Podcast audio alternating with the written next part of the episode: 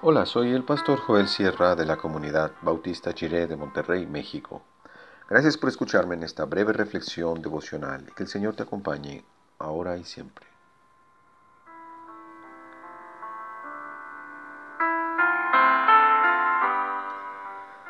La importancia de los cantos.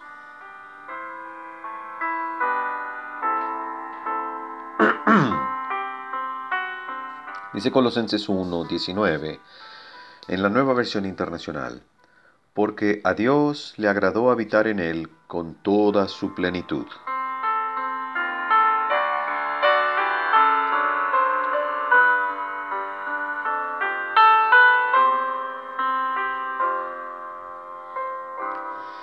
En él se encuentra todo el poder divino, dice la TLA por cuanto agradó al Padre que en él habitase toda plenitud, dice la Reina Valera.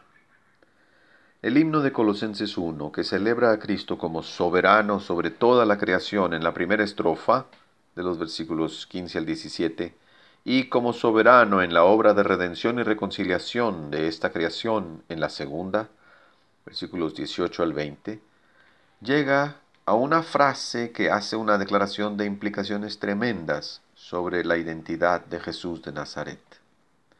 Dice el himno, a Dios le agradó habitar en Jesús con toda su plenitud. Desde el principio de su historia, la fe cristiana ha sido una fe que se canta. Las grandes declaraciones teológicas sobre Cristo están en himnos del Nuevo Testamento.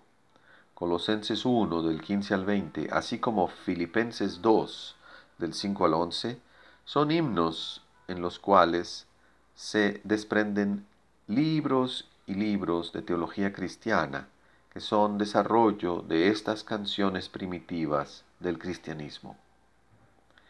Qué triste que hoy en día la mayoría de las iglesias cristianas no son conscientes de la importancia de sus cantos.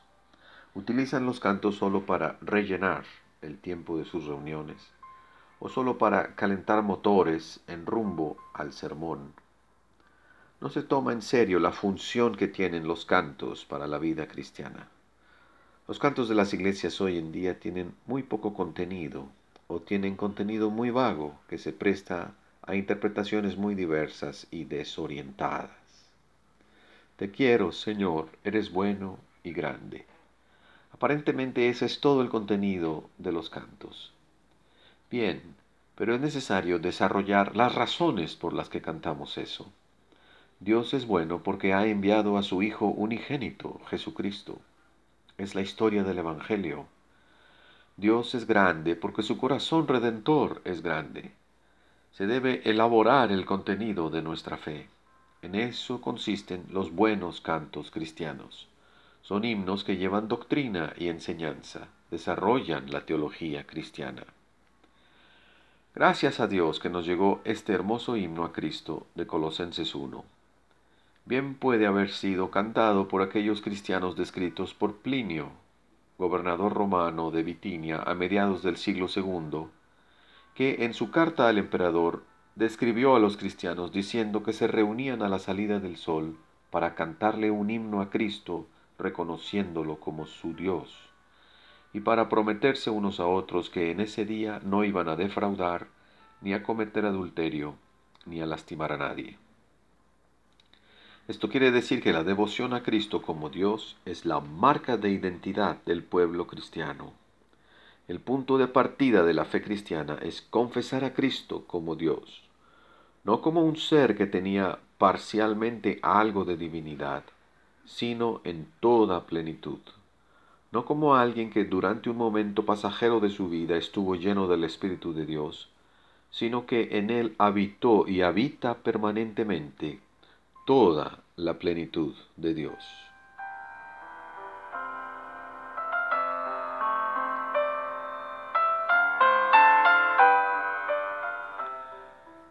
Oremos.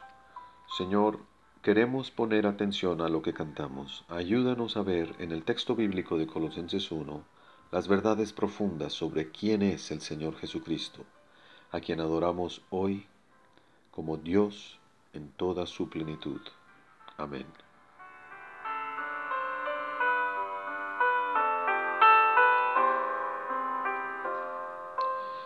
El Señor Jesús nos revela a Dios en toda la plenitud de su sabiduría y poder de su misericordia y justicia, de su bondad y salvación.